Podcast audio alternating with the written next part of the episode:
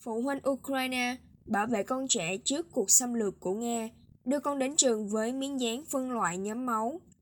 Người dân sơ tán khỏi vùng Donetsk và Luhansk, khu vực phía đông Ukraine, bị kiểm soát bởi nhóm ủng hộ Nga trên chuyến xe buýt đến các khu tạm cư tại Taranrog, nước Nga. Khi căng thẳng giữa Nga và Ukraine ngày càng gia tăng, cùng với sự bắt đầu của một cuộc xâm lược do Nga khởi xướng, phụ huynh Ukraine đối phó với hiểm nguy bằng cách gửi con đến trường cùng với các miếng dán stickers cho biết nhóm máu của các em, theo Today. Trong bài phát biểu vào tháng 2 năm 2022, Tổng thống Nga Vladimir Putin đã công nhận hai vùng lãnh thổ của Ukraine, Donetsk và Luhansk, là hai nhà nước Cộng hòa độc lập. Ông sau đó ra lệnh các đội quân tiến vào các khu vực phía đông này của Ukraine để thực hiện nhiệm vụ giữ hòa bình.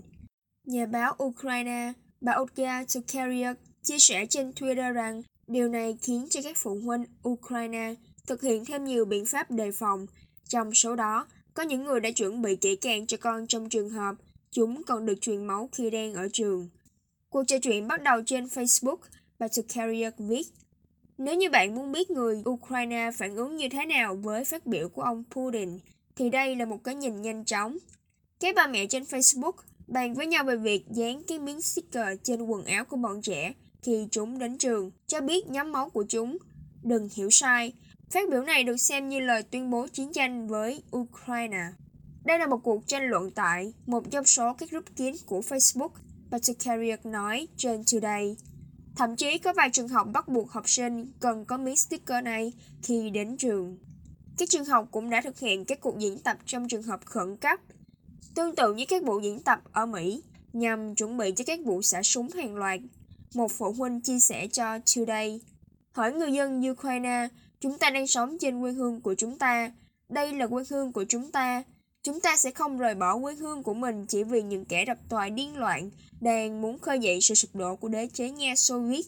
Một phụ huynh cho hay, nghe bài phát biểu của Putin là một cơn ác mộng đối với tôi. Và tôi cũng biết rằng những tuyên truyền hiện nay ở Nga đang diễn ra rất mạnh mẽ. Nhưng bây giờ, khi tấm màn đã được gỡ xuống, thì tất cả mọi người đều biết đây là cuộc xâm lược của Nga, một cuộc chiến giữa Ukraine và Nga. Ông nói thêm, đây không phải là một cuộc chiến mới, đây là cuộc chiến bắt nguồn từ lịch sử.